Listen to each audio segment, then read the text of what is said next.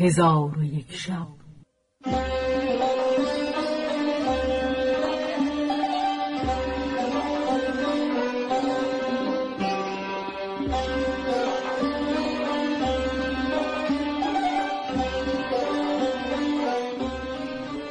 داستانهایی برآمده از ژرفای تاریخ و تمدن و فرهنگ مشرق زمین.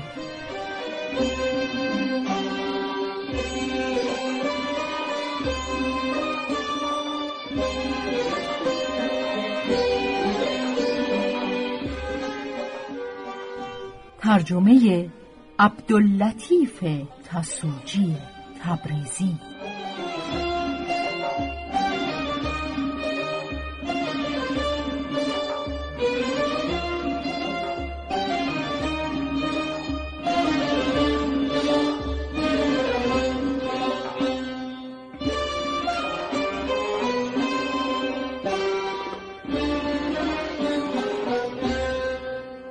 چون شب نود و نهم برآمد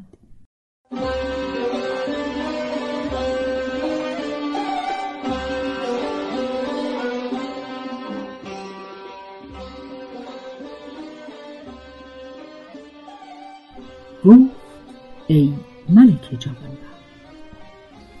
سپاه مسلمانان بر جنگ کفار صبر کردند تا اینکه شب در آمد و در نزد ملک شرکان جز بیست و پنج تن نماند.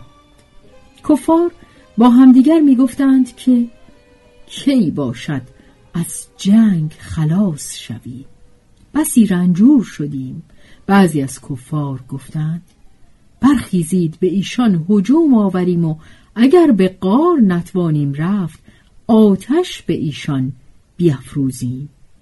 اگر اطاعت کردند و خودشان را به دست ما دادند اسیرشان بریم و اگر به دست نیامدند چندان آتش بیفروزیم که عبرت آیندگان شوند.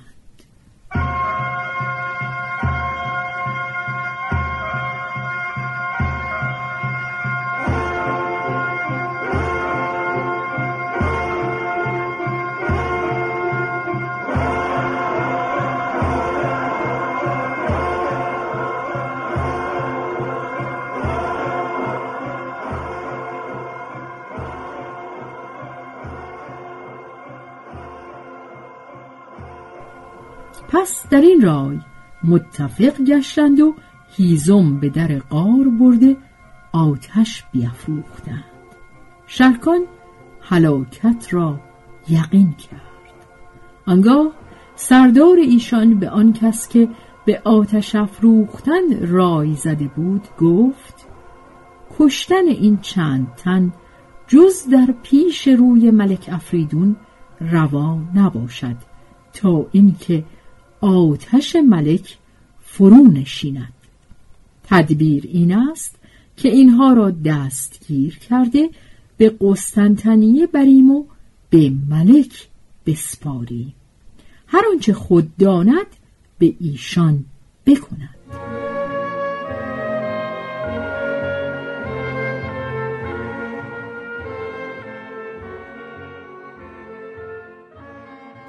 پس سپاه و سرهنگان فرمان او بپذیرفتند و رای او بپسندیدند و ایشان را گرفته بازوان ببستند و قید بر پای ایشان بنهادند و پاسبانان بر ایشان بگماشتند. چون پاسی از شب بگذشت کفار به لهو و لعب و طعام و شراب مشغول شدند و به باد گساری بنشستند و هر یک در جایی مست بیفتادند. شرکان و برادرش و سایر مسلمانان در قید بودند.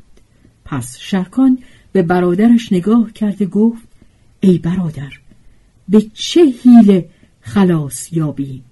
ذوالمکان گفت ای برادر چاره نمی بینم، چون مرغ در قفس افتاده ای.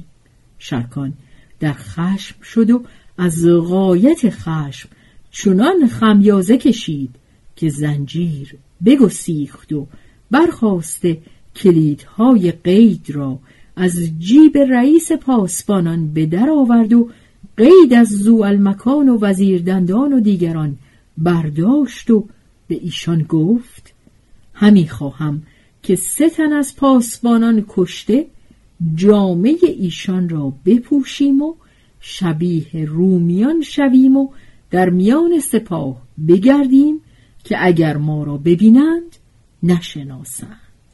ذوالمکان گفت: این رای ناصواب است، زیرا که از کشتن آنها مبادا که لشگر خبردار شوند و ما را بکشند.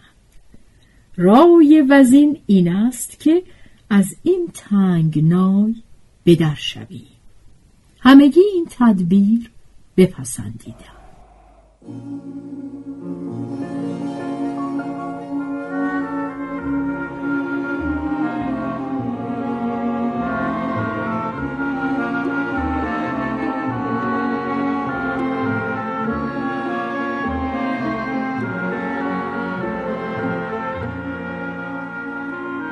چون از گریوه اندکی دور شدند، اسب‌ها دیدند بسته و خداوندان آنها خفته اند. شرکان گفت: باید هر یک از ما اسبی از این اسب‌ها بگیریم. پس هر یک یک اسب بگرفتند و از حکمت‌های الهی کفار بیدار نگشتند. پس شرکان از این سو و انسو به قدر کفایت اسلحه جنگ فراهم آورده بر اسبها بنشستند و همی رفتند که شرکان روی به یاران کرده گفت: دیگر هراس مکنید که خدا پرده بر ما پوشانید، ولکن مرا رایی هست و شاید که ثواب باشد و آن این است که به فراز کوه برشویم و همه به یک دفعه تکبیر بگوییم و آوازها بکنیم که ای کفار، سپاه مسلمانان برسیدند.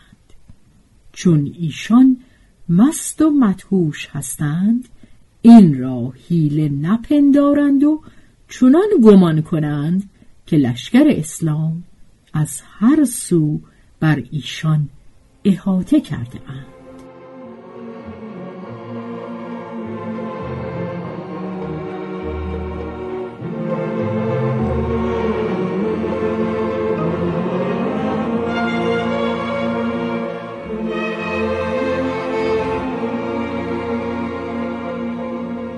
پس به همدیگر درآویزند و از دهشت خواب و غلبه مستی تیغ به یکدیگر بکشند.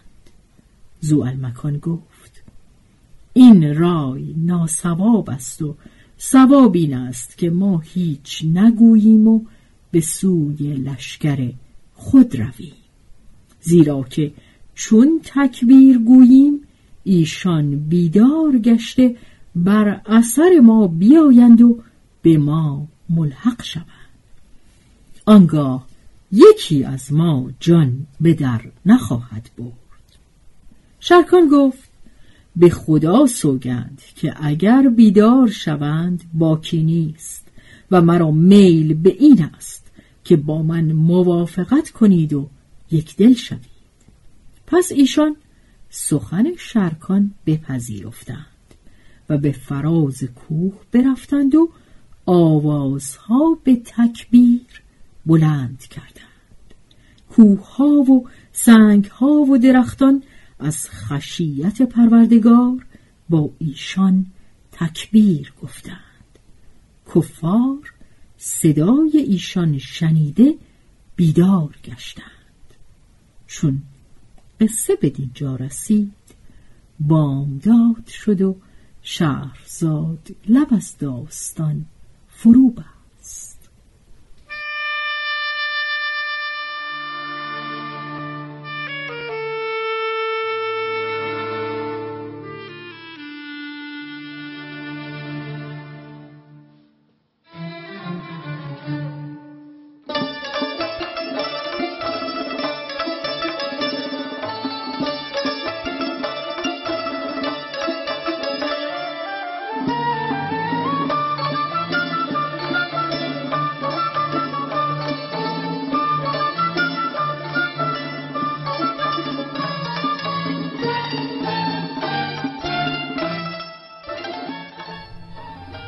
به روایت شهرزاد فتوحی.